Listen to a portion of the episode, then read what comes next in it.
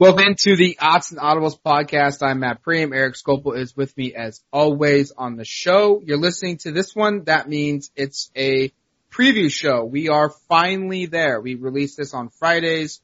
So it's the day before the day when we're recording it, but it could be as much as Saturday. You might be listening to this one on, on Saturday, getting you yourself ready for the college football uh, weekend. Uh, there's certainly tons to watch for. Uh, for wow. There's certainly tons to watch for for Oregon. You know, they're they're going uh, back into Autzen Stadium. Their second to last game of the year at home. Uh, 7:30 kickoff Saturday night. Game's going to be broadcast by ESPN. Dave Pasch, uh, Greg McElroy, Tom Luginbill for ESPN will be here. Uh, Arizona coming in losers of four straight games, Eric. Uh, they're four and five, two and four in the Pac-12. Oregon is sixth in the college football playoff rankings.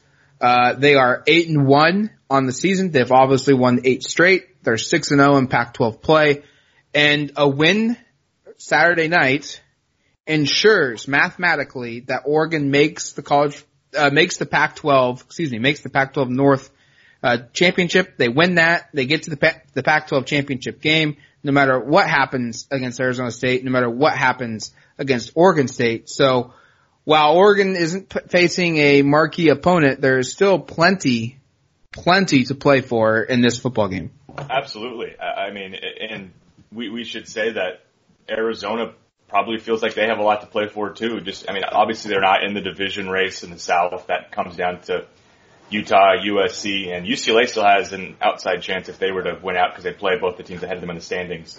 Um, but I think Arizona wants to finish the season on a better note, and a win in Eugene for them would be a humongous accomplishment. So I think you're going to see both programs pretty focused and dialed in. They both come off bye weeks, which is a little unusual. Typically, one team is coming off bye, the other one played the previous week, but that's not the case this week. I think I kind of prefer it that way. That way, it's kind of everything's even in terms of the preparation. Um, but yeah, you're right. Or, there's a ton for Oregon here. Uh, I mean, this is this is a game that they should win. They're the better team. I don't think. You, I mean, you run down the statistics. It's hard to find an argument that Arizona's really better at much of anything. Uh, maybe you can argue uh, that they're. I, I don't actually. I don't even know. I'm, I'm, trying, I'm trying to think of a part of what Arizona does that's better than what Oregon does, and I'm really kind of coming up short because statistically, Oregon is just so much better across the board. They've got the better offense, they've got the better defense, special teams they've been better.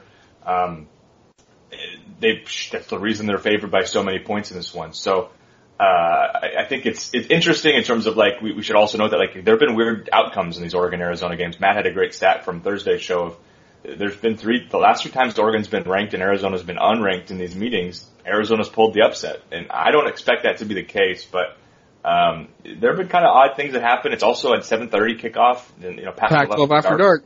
Sometimes weird stuff happens. I know.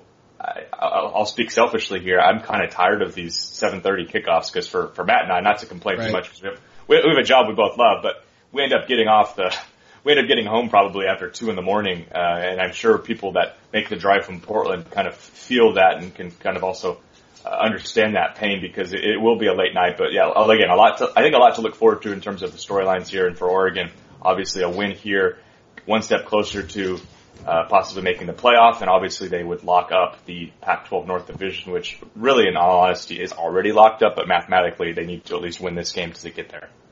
Yeah, I mean it. It would take a crazy bit of help, and Oregon State's the only team in the Pac-12 North that can still catch Oregon. Um, that would require Oregon State to beat Arizona State this weekend, uh, win another game. Can't remember who, who they have to play after Arizona State and then beat Oregon. And oh, by the way, they also need to have, uh, Oregon continue to lose all three of their, of their final games for them to get into the conference championship game. Uh, and if Oregon just wins one game, it's over. And so, for Oregon's perspective, it's go into this football game and, and win. And you've secured the North. You are king of the North, if you will.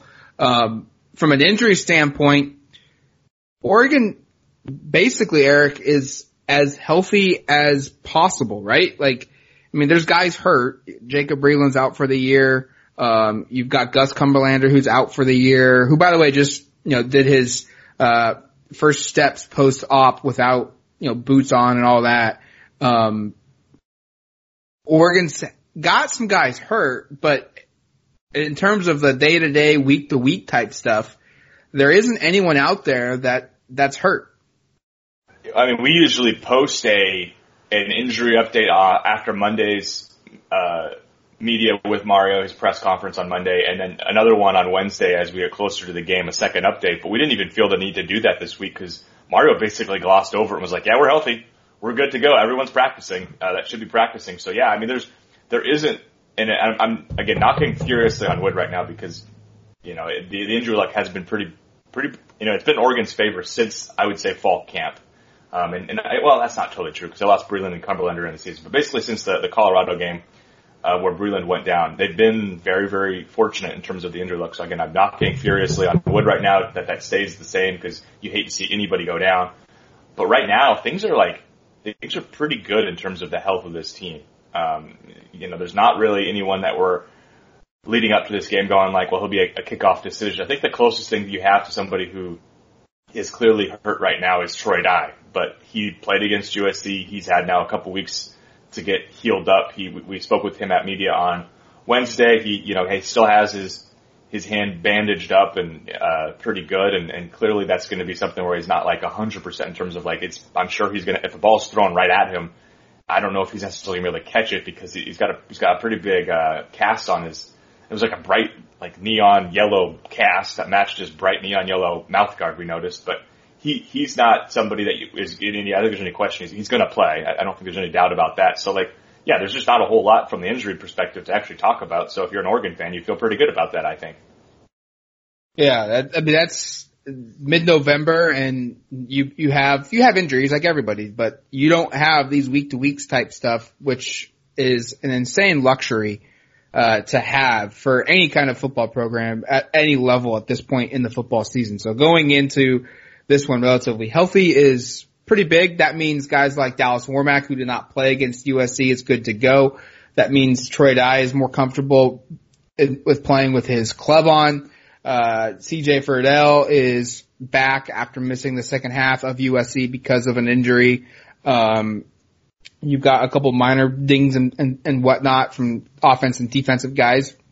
And the only thing that I guess that that we do know is Nick Pickett is not going to be able to to play in the first half of the Arizona football game because of a suspension that's mandated by the NCAA because he was called for targeting in the second half of the USC football game, which by rule states if you get called for a targeting call and are ejected from the football game in the second half of a game, you then must miss the first half of the next game. If you get tar- called for that same play in the first half, you miss all of the game and you can come back uh, in, into the game uh, next time out, which doesn't make any sense to me because like let's say on the last play of the first half you get called for targeting, you can come back and, and play the next week. Whereas if the last play of the game uh, against whoever you get called for targeting, you you you have to miss the next half. That just doesn't make sense.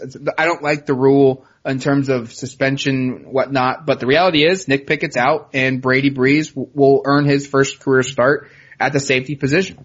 Yeah, and it's, I think it's exciting for, for Brady to get that opportunity. And we should mention, like, if they're, I don't want to diminish Nick Pickett's role on this team because he's a, he's been basically a three-year starter. He's a critical part in the secondary, but Brady Breeze is about as good of a backup as you're going to find at that position in the conference. I mean, he was he was the Pac-12 Defensive Player of the Week in that game in USC where, where Pickett was ejected, and uh, he made some of those plays while Pickett, you know, prior to Pickett's ejection, while Pickett was still available to play. So I mean, they kind of have been playing together on and off all season. They've been kind of splitting reps. So good for Brady, I think, to get an opportunity to to make his first career start. I know he said after the USC game that he was excited for that opportunity. You know that he he's been in this program for a while now. This is something he's always wanted to do as you know, the, the nephew of Chad Cota, who was a star safety at Oregon a while ago. He's always somebody who grew up uh, an Oregon fan, and I think this is going to be pretty cool for him to make his first career start at Autzen to hear his name called with the starters. Um, uh, you know, a kid from the ins- you know from inside the state borders.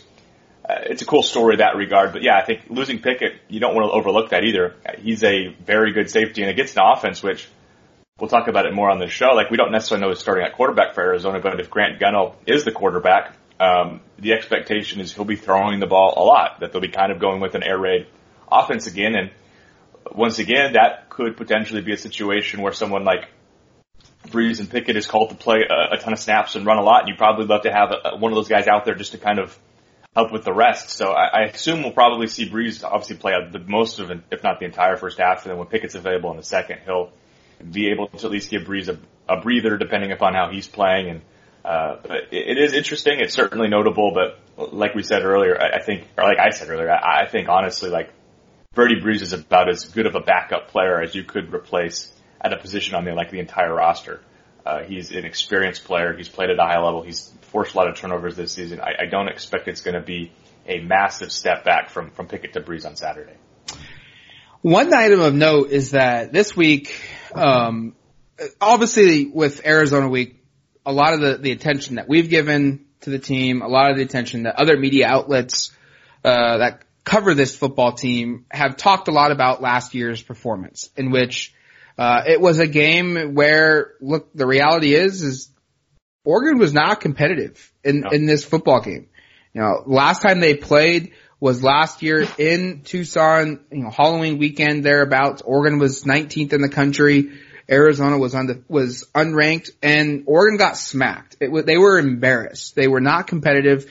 It was the one game all year in which, uh, Oregon was just not competitive at all in this football series. They lost 44 to 15 and it was, it was embarrassing and it was an opportunity in which, uh, Eric kind of talked about the stat earlier, but it was the third straight game in which Oregon came into this series ranked, Arizona was not, and the Wildcats walked away with a win. You know, it started in 2013 down in Tucson. Oregon was blown out again in embarrassing fashion, 42 to 16. Uh, the following year, 2014, uh, October, early October game. I remember that. Oregon was second in the country. Uh, they were high in sky trying to play for the number one seed in the college football playoff. They lost 31 to 24 in Eugene. And then last year, as always, number 19, they lost 44 to 15. Scary deal for Oregon because, um, interesting thing here is if you look at this series, when Oregon's a top 10 team, and they've played Arizona the last few years. They've lost three straight. It start it starts in in uh, 2014. Oregon lost that game. 2013 they were number two in the country. They lost. Arizona was unranked. The year before 2013, Oregon was fifth, and they lost to an unranked Arizona team. They did win uh, as a top 10 team in 2011, 56 to 31. But then again, in 2007, they were number two in the country and they lost 34 to 24. So, uh, they've played Arizona as a top 10 team when Arizona's unranked four, you know, four times since 2007 and they've lost three of them. Um, a lot of players on this year's team have talked a lot about last year's loss and not letting that happen again. And uh, Eric, you wrote a really good story because you, you kind of talked a lot, a lot with offense, defense coaches about that game and just what was the overlaying theme of that story? Well, I think the first thing was that they don't expect it's going to happen again. Um, you know, talking to Shane Lemieux, senior offensive lineman, he's been here for a while. He said that even he and Cristobal exchanged words prior to kickoff in Tucson in the locker room, basically like something doesn't feel right. And he said that that sort of came together because during the week of practice leading up to that game, it like it felt off. You know, and we should mention it, it was the week after the Washington State game where uh, things really didn't go their way. They had, you know, obviously beaten Washington the week prior, and it looked like everything was kind of setting up for them to maybe be a kind of a year like this year, where they win the Pac-12 North and and play for a Rose Bowl, and then they go out and lose to Washington State, and there's maybe a lack of focus in practice that week, and even prior to kickoff, like I said, there was kind of a sense of like this is sort of something's not quite right here. Um, and, and, you know, I, think a pretty good quote here from Jaylon Redd of, I've got a very vivid picture in my head of what occurred last year. I'm looking forward to this one. So I think there is a, certainly no one's forgetting what happened last year. And they kind of pointed to it as a point of kind of where the culture has changed a little bit. I mean, this year has been so much about trying to be one and zero each day. That's kind of the, the, the, the term they're using uh, it's very similar, obviously, to win the day from the Chip Kelly era, but being one and zero every day, winning every day, and then winning every Saturday is kind of their formula right now. And uh, you know, speaking with Cristobal, he just says that everyone is so much more dialed in every week, and that that there is a, a different feel in terms of just kind of their preparation leading up to these games. And he says that comes from just everybody on the team knowing each other and and caring about each other. You know, he says that they made sure this offseason to spend a lot of time together, whether it was trips to the coast to go dune buggy riding or top golf in Portland or attending, I think they said Blazers and Timbers games, uh, just finding ways to uh, be together and, and, kind of learn about each other and, and make sure uh, that they're on the same page. And I, I, think a great quote that he gave at the very end uh, of, yesterday or of Wednesday's press conference was playing with each other as opposed to playing for each other. That is a monumental difference between the two. So uh, I, I think that's a big part of it. Like I know, I know it sounds like cliche to say that there are, are changes made that you don't see on the field that happen, you know, in practice and stuff like that.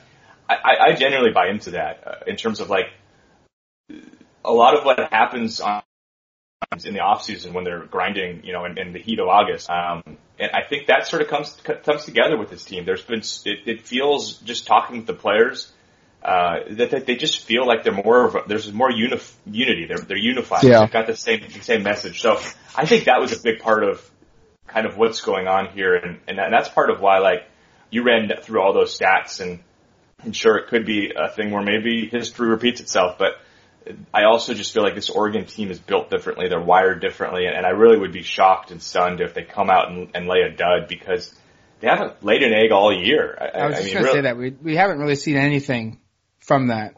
Like where the, they've, like they've the, just the Cal game, the Cal game maybe like that was the one where they did play good in the first half, but they I mean that's the only thing close to that really. Yeah, like there there's not a game out there where you're just like for the entirety of the football game, it's like they were off the whole game. They just played bad the entire game they didn't look prepared at all. They, didn't, they didn't give the effort. Like, you can't say that about any of these games. And, and, and look, you know, a couple guys this week said that, you know, Herbert being one of them, uh, that the first bye week, you know, kind of led to some of the guys letting up a little bit and it, it, it led to some sloppy play, uh, against California with three first half turnovers and, and whatnot. Um, but they've all said they've, you know, They've all corrected that. Um, offensive players said that Sunday's practice was extremely crisp. Guys were really fired up to play, uh, and, and were really happy with how they came out of that bye week practicing.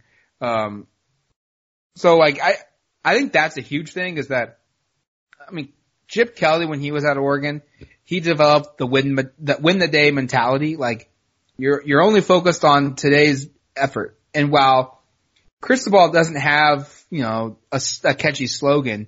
He's essentially developed that same mentality at Oregon. Yeah. And it's just, it, it, it, you would, you would love to see the win the day mantra come back. It's just never going to happen because you're, you're a different coach with a different style, different, you know, whatever. And you don't want to associate yourself with the previous coaching staff that you have no ties to. Um, and it's not a negative way. It's just you're building your own brand. And so, but it's essentially the same thing. Like, they've they've really bought into that mentality of you need to worry about today and today only. And if you do that, you will have a chance in every game you play. And we're seeing that play out.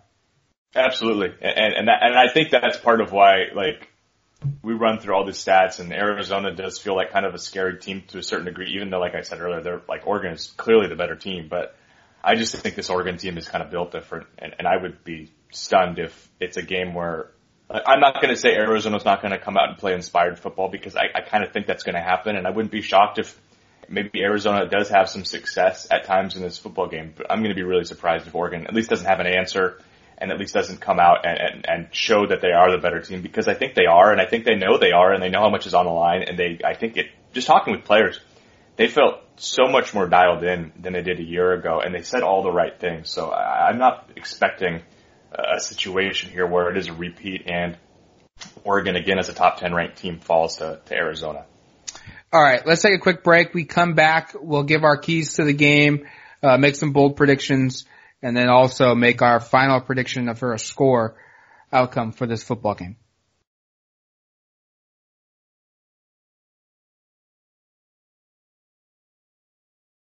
All right, welcome back to the Odds and Audibles podcast. I'm Matt Prehm. Eric Skopil is with me as always.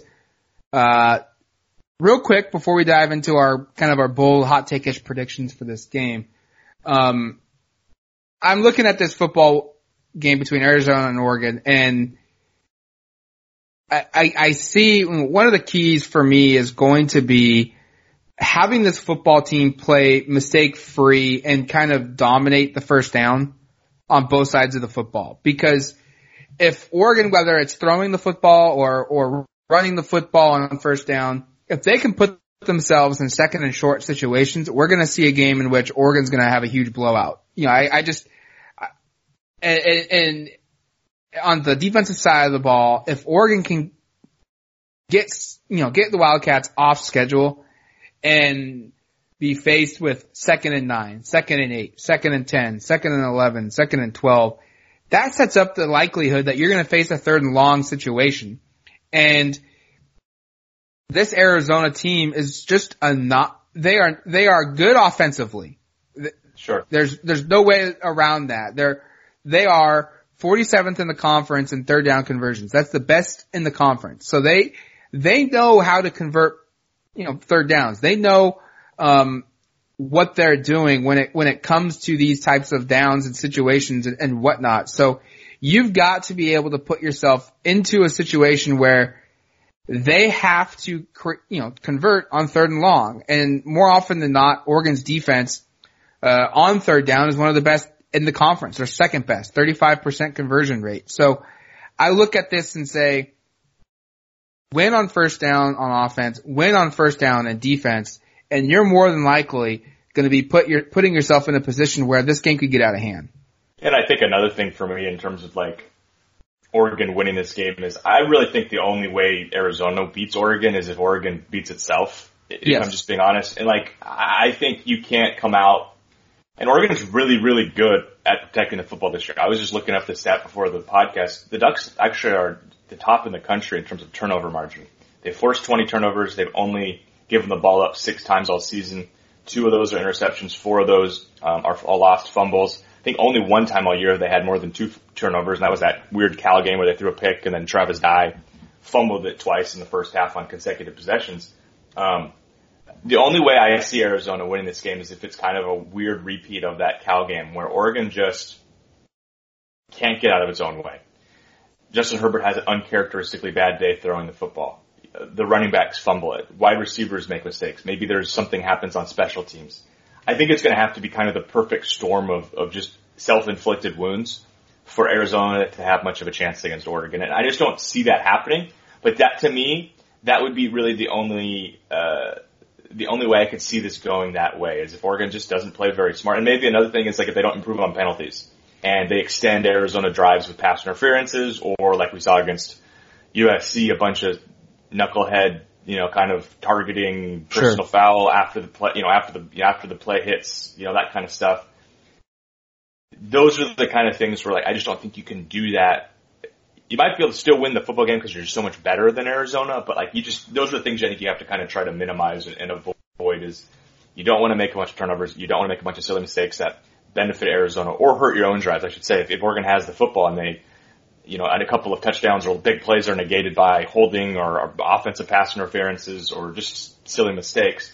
Those are the type of things you have to, to avoid. And coming off a bye week, I would think Oregon's going to be much more dialed in on the penalty things. I have to think that was a huge priority yeah. all week, especially because they, again, like a month ago, Oregon was the best team in the conference in terms of penalties, and now they're at the very bottom of the league. So I think that's going to be something that's a priority. And again, I just think if you cut those things out, I really don't see a, a, a landmark, um, I should say a map to Arizona beating Oregon.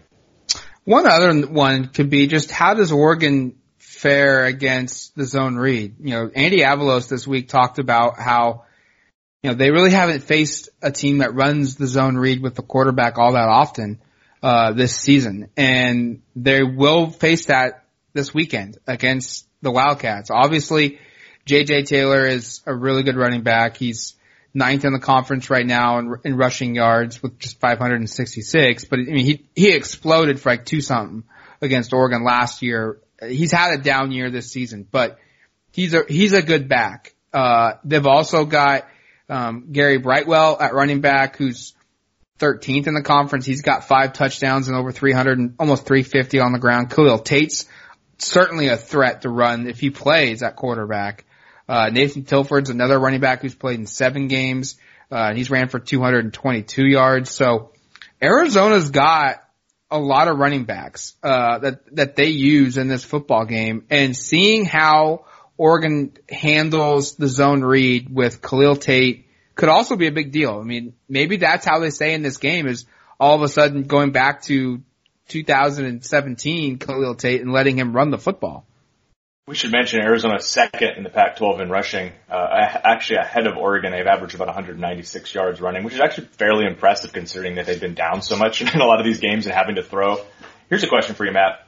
Would you prefer, because we should say like, and it could be possession by possession, like Arizona, Andy Avalos said basically, I don't want to say they have two offenses, but when Khalil Tate's out there, it's very much a zone read offense. When Grant Gunnell is out there, it's kind of the air raid offense. Which, what do you think Oregon would prefer to see more of? Do you think they'd rather see air raid considering how that was such a, you know, that was, that was tough for Oregon to defend, especially against Washington State and at times against USC? Or would they rather see the zone read, which like you just said is something they haven't maybe faced very much this year? I think you would probably rather see the air raid because I don't think Arizona's receivers are anywhere near the level that USC has. I mean, it's just not even close in my mind. I mean, they don't have, Arizona doesn't have a single guy in the conference ranked inside the top 20 for receiving yards. Uh, their highest guy is a freshman, Jamarye Joiner, who leads the team with, uh, 366 catches, uh, or yards receiving. You know, like they, they, they're just not a, they don't have a, the, that threat at the receiving uh, position. They've got a couple guys that are over 300 yards, or actually four of them, um, but they're nowhere near the level of of Wash of, of USC. They're never close to, to Washington State's, and I don't think their quarterback, if it's Tate, is all that impressive in terms of throwing the football in that type of a situation where you know pocket passer and and whatnot. You know, Grant Gunnell, I think is decent, looks solid, looks like he's got a lot of potential. Um, but I, I, I just see that and just think I want Arizona to throw the football and throw it a ton if I'm Oregon. Uh, I, I will live and die by Khalil Tate or Grant Gunnell, whoever it is at quarterback, slinging the rock left and right 50 times in a football game. Uh, if, if, if they run, if they, if they can establish the run and, and, and be able to run the football, then that makes things interesting for me. Yeah, I'm kind of with you on that. Although I will say that uh, if it is Grant Gunnell, that will be interesting to see how they handle that. I don't think Oregon necessarily, obviously, haven't seen him in person. Um, Verone McKinley uh, on Wednesday compared him to Big Ben. That's somebody that McKinley faced Gunnell a couple times in, in high school, so there's a little bit of history there. Um, he's been pretty effective this season, but yeah, I, I agree with you. I think if you force them to be one dimensional throwing the football, that probably that's probably better off for Oregon. All right, let's dive into now our bold predictions. I will start first. We'll all have five. Uh, Justin Herbert continues his run. I've done this every week, and it, it it's hit almost every week. Uh, Justin Herbert continues his run of throwing touchdown passes to new players. Uh, last few weeks he's connected with Mycah Pittman, Joejuan Williams. I think Arizona's pass defense will be suspect, in large part because of their their pass rush. Um, so I, I think Herbert's going to have a big day on the ground. It could be CJ Verdell. It could be Josh Delgado. It could be Cyrus Habibi-Likio, maybe even Patrick Herbert. I think, uh, another player on Oregon's roster catches a touchdown pass for the first time, uh, from Justin Herbert. And that list goes from 24 players to 25. I'm, I'm something along the same lines here. We should start by saying like Arizona is second to worst in the country in terms of allowing passing yardage. They've allowed 313 yards per game via the pass. That is a terrible, Not terrible good. number. I mean, like, to put that in perspective, like Oregon doesn't even average close to that number and Oregon has a pretty good passing offense. Like Oregon is 34th in the country right now in passing yards and they've only averaged 275 yards and Arizona, like I said, is actually given up more than that by 40 yards per game this season. So I'm with you. I, I think this could be a big passing day for Justin Herbert just because you're going against a terrible passing defense. And like Jason Shear said yesterday, it, it doesn't necessarily mean that the secondary is terrible. He was saying it was, it's in large part because there's just no pass rush. I think Herbert has his best yardage passing game of the season. His previous best is 316 earlier this season in a non-conference play. I think he throws for a close to 400 yards. I, I wouldn't be shocked if he even if he gets there. I could just see this being a game where there's some fireworks in the passing game. We kind of started seeing that with Juwan Johnson last week.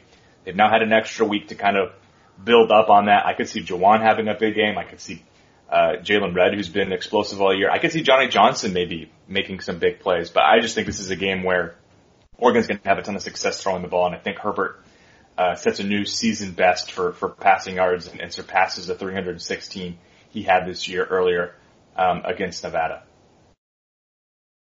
Mine was also my second was also a, a big passing game for Justin Herbert. Uh, I, I think uh, this is going to be his season high. It, it's currently 316 yards, uh, at, which was against Montana. Um, he had 310 uh, against. Sorry, did he throw for? Yeah, yeah, 310 against Nevada. Yeah, I got then, those backwards earlier. I got that backwards. Yeah, yeah. And then last year against Stanford, uh, he went for 346. Uh, Nebraska, which is his second highest total ever, 365 in 2017. Uh, and then Arizona State, his freshman year, he threw for 489. Not exactly sure if he's, if he's going to go for 489, but it, I, I think he's going to have his highest passing total of the season. I think there's going to be, uh, a little bit of showcasing, if you will, for Justin Herbert down the stretch. You know, it's interesting kind of just looking through Herbert's you know, in you know game by game stats, like he he doesn't have as many 300 yard passing games as you might expect. Like he had two this season. Seven. Yeah, I was gonna say he had two last year. Like he doesn't have this, like you think, but just kind of the arm talent and, and kind of how good at. I guess we should say just recently they, they've been pretty good throwing the football. It's, it's interesting he hasn't gotten more than 300 yards more frequently. I think he'll make it an eighth game over 300 um, on Saturday. Real, real quick, real quick. Yeah. Real quick. So against Washington State, he completed 70% of his passes. Against USC, he completed 80% of his passes. Are you buying that he stays above the 70% threshold for a third straight week? Yes. Yes, I am. Uh, that, that, wasn't one of my bold predictions, but I, I, I, just think it, at times it could look easy for Oregon throwing the football. Um, again, Arizona has been just terrible defensively, basically in every way, but in particular in, ter- in terms of defending the pass. And Herbert is kind of, you know, I know he didn't have a touchdown against Washington State throwing, but you look at, he's been really consistent for the most part this season throwing the football in terms of the completion percentage. That was a big knock on him, as you would remember, especially last year. And we know he dealt with a lot of drops last year, but he didn't even complete 60% of his passes a year ago, 59.4. This year he's completed 69.4. That's a 10% point um, improvement over one season, and he's like he's having a significantly better season. He's clearly having his best season as an Oregon quarterback. He's already close to having more touchdowns than he had last year. He only has two interceptions, which we should say over his career, it's been a strength. You know, he only had 17 interceptions in three seasons coming in. He has two this season. Um, I, I just think he's going to continue down the stretch here against, especially against Arizona, which is a really, really bad pass defense. I think he's going to have a really big game there. Um, my second one, I think Oregon scores 45 or more points for the third time in Pac-12 play. Uh, uh, they've scored 45 against Colorado. They scored 56 against USC. Um, and Arizona allows 37 points per game this season, which is again terrible. And in this four-game losing streak that the Wildcats are currently on, it's 43.3 points per game that they're allowing. I mean, it's not outside of the realm of possibility. I don't even know if this is a bold prediction considering how bad Arizona's been defensively, but I'm going to have it here because for Oregon, it's kind of been a rarity this season to get over the 45 point threshold. I think they do it because I just think this Arizona defense is really, really bad. And again, I think Herbert contributes to it. I think the running game is going to have some success too. I just think offensively it's going to be a big day for the Ducks. All right, my third one. Uh, Oregon has two receivers go over 100 yards receiving. I'm, I'm, I'm big on the pass game this week, obviously. Uh, Herbert completing a touchdown pass to a new name. Herbert going over 316 yards passing. Now I have two guys with two 100 yard games. Uh, I think Oregon's going to have a big game. I think Juwan Johnson will be one of them. Uh, the other one could, could be a plethora of guys. It, it might be Jaylon Redd, It might be Johnny Johnson. It might be Mycah Pittman. Uh, somebody will, will be the second guy to go over 100 yards receiving in a football game. All right. Another one here from me. Uh, I think Grant Gunnell gets the start. Uh, I, I, you know, talking with Jason that kind of on, on Thursday's show, it kind of felt like that was where things were trending. I think it makes some sense in terms of if you're Arizona, you kind of recognize it's very unlikely that you're going to go bowling this season. You basically have to, well, you don't have to win out, but you have to beat two of the best teams in the conference here in, in Oregon uh, and Utah, and then you have Arizona State in the last game. That's a, a tall task to, to ask of them. Um, I think they're going to go with the young guy and kind of say, "We're hey, we're building towards the future. We're going to give him a, a chance here down the stretch to start these last three games." I think he starts. I think Oregon picks him off twice, but I also think he has two passing touchdowns. I think I think I do think Arizona is going to score a little bit. Um, they do have one of the better offenses, like we said, in the Pac-12. Um, they have been even fairly prolific during this losing streak. Obviously, they're losing games by significant margins. The defense has been terrible, but the offense has at least been kind of respectable. I, I, I and we've seen Oregon have some trouble with pass-heavy offenses this season. I mean, really, the last three games Oregon has played, have played offenses like that, and they've they've obviously won all those games, but they've had moments where they haven't looked very good. So I think Gunnell is going to throw the ball a ton, in part because I think Oregon's offense is going to get them up by a lot, and I don't think this is going to be a particularly competitive game, but I think he's going to throw a lot. I think he's going to be picked off twice, but I also think there's going to be some success and they'll get a couple passing touchdowns on this Oregon secondary, um, which would be, I think, what the fourth straight game with at least two touchdown passes um, against the secondary. I think they're also going to we're, we're going to see a lot of Grant Gunnell as well in this football game. Um, I think Oregon's going to kind of go with the same mentality of creating pressures early and getting into the head uh, of a freshman quarterback like they did against USC and Kedon Slovis the, two weeks ago. Um, Oregon leads the conference in interceptions with 17. Um, the national level uh, for for Oregon, they are first in the country. You know, they they are the best team uh, out there right now in creating turnovers. Uh, they have three more than Minnesota, Tennessee, Florida, San Jose State, and Florida Atlantic, who are tied for uh, second with 14. Uh, they've got four more than the, the next team, who is Cincinnati or Texas Tech, with 13. I think Grant Gunnell is going to be a good quarterback, but I I look at Oregon's defense. I look at the pressures that they created, the confusion that they created for Kedon Slovis, and we're going to see a replication of that. So just like you, you said two interceptions. I think Oregon's defense is going to create three or more, two of which will be interceptions in this football game, and that's going to be, I think, the difference in this football game and, and why Oregon, I'm kind of giving away my prediction here, but I, this is why I think Oregon's going to win this one in a blowout fashion because the defense is opportunistic once again and creates multiple turnovers. I, I like the, the point that you made about kind of following a similar game plan to what they did against Kedon Slovis of you're just going to hit him a bunch, you're going to get after him a bunch, you're going to make him uncomfortable. Uh, I don't know if you want to rough him as much as Oregon. I mean, Oregon's Troy Dye knocked him over twice on one play and got a penalty. Uh, they had a couple other times where they hit him late. Um, I don't think you want to get flagged for that stuff against Arizona, but I, I could see it be a thing where you're just trying to land as many body blows as you can on the young quarterback and kind of get in his head as much as possible. My fourth one, I think Oregon scores another non-offensive touchdown. Um, they didn't have very many on the season coming into the USC game, but they scored twice. Uh, Brady Breeze had the pick six. Mykael Wright had the kickoff return for a touchdown. Um, I think they're going to get in the end zone again, a, a non-offensive player, whether it be special teams, whether it be defense. Um, I could see it being a pick six. I could see it being, I mean, I still feel like Jevon Holland's, I've kind of been waiting for him to take one back all year. I could see that being a thing that, that happens. Uh, he's so explosive with the ball in his hands. He's been really good in that part of the game all year. He just hasn't broken one. He got really close against Auburn.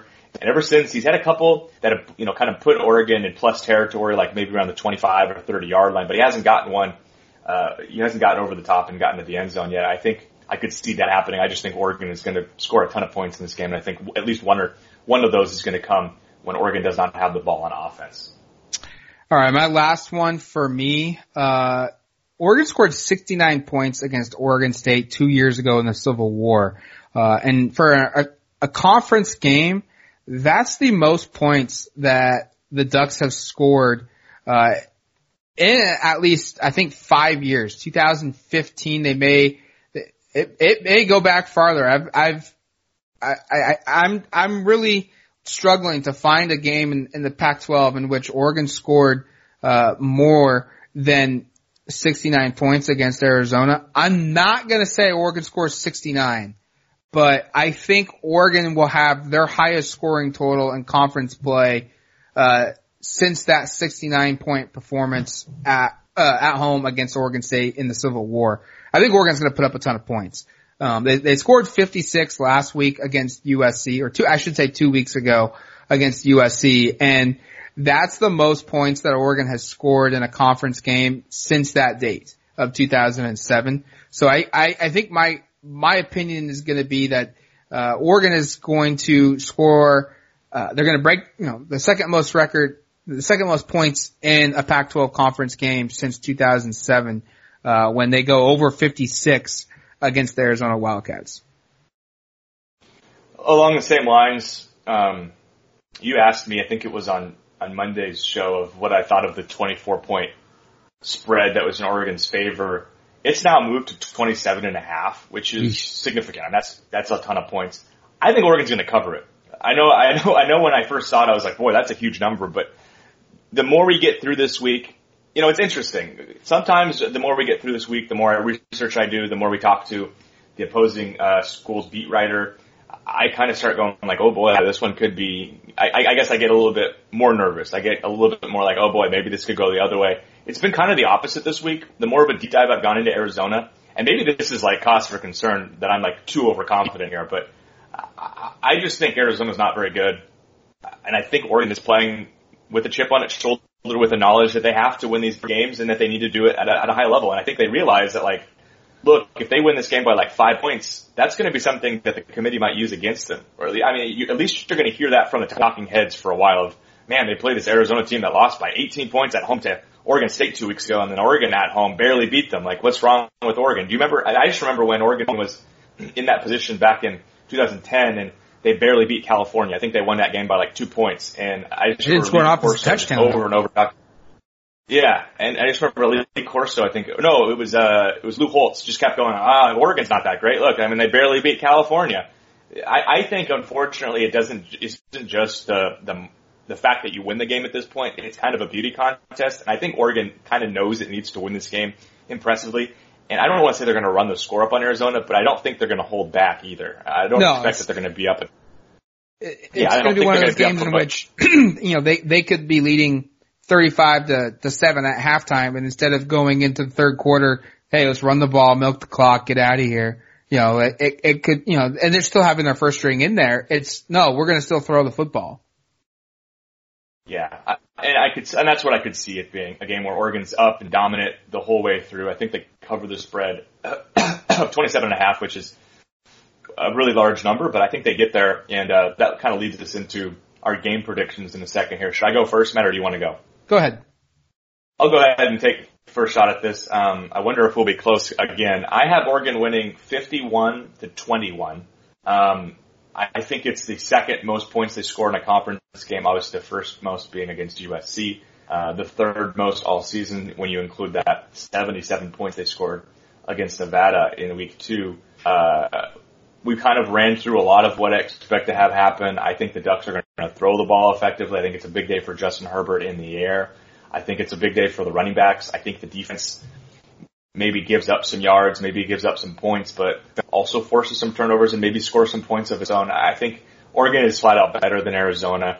I think they know that. I think they want to atone from what was a devastating and really kind of an embarrassing loss last year. Like to lose to a team that didn't even make a bowl by four scores uh, when you're in the midst of, at the time, a potential Pac-12 North championship run, that was super disappointing. I think they want to atone for that. I think they do, and I think they win in very dominant fashion. We're we're pretty close. We're pretty close. We should always. I mean, if you listen to this podcast, you know we don't compare notes before we we, we do these things. Uh, I said I'm going to say uh, Oregon's going to score their most points in a Pac-12 conference game since 2017 when they scored uh, 69 against Oregon State in the Civil War. Uh, Oregon's going to score 59 points. I have them scoring a lot in wow. this football game. Uh, and they're gonna, they are gonna more than cover. Cause I'm with you. I think there's gonna be some style points put, put down in this football game. Uh, and I also think that the bye week's gonna help. They're gonna be pretty, you know, focused in, dialed in, healthy, playing clean football. So I got Oregon winning this football game 59 to 17. I think it's not even gonna be close. Uh, it, it may be, it may be close in the, in the first quarter. It, it may be midway through the second, but I think eventually Oregon's going to wear this team down, uh, and there's going to be a lot of, of scoring in this one. I just, I have zero confidence in Arizona's defense being able to, to go toe to toe with, with Oregon's offense and in particular Justin Herbert. Maybe I'm drinking the Kool-Aid, but I, I'm, I'm expecting a, a really big offensive performance from Oregon this weekend. Yeah, gonna, I, I think we're on the same page for sure. It's going to do it for us here on the Odds and Audibles podcast. Thank you for listening. Hopefully you, uh, stay warm out there. It's going to be a cold night, Saturday night, if you're going to Autzen Stadium. Hopefully you check out duckterritory.com before, during, and after the football game. Uh, Eric and I will be there as always. Uh, so for Eric Skopil and myself, Matt Prehm, thank you for listening to the and Audibles podcast. Adios, amigos.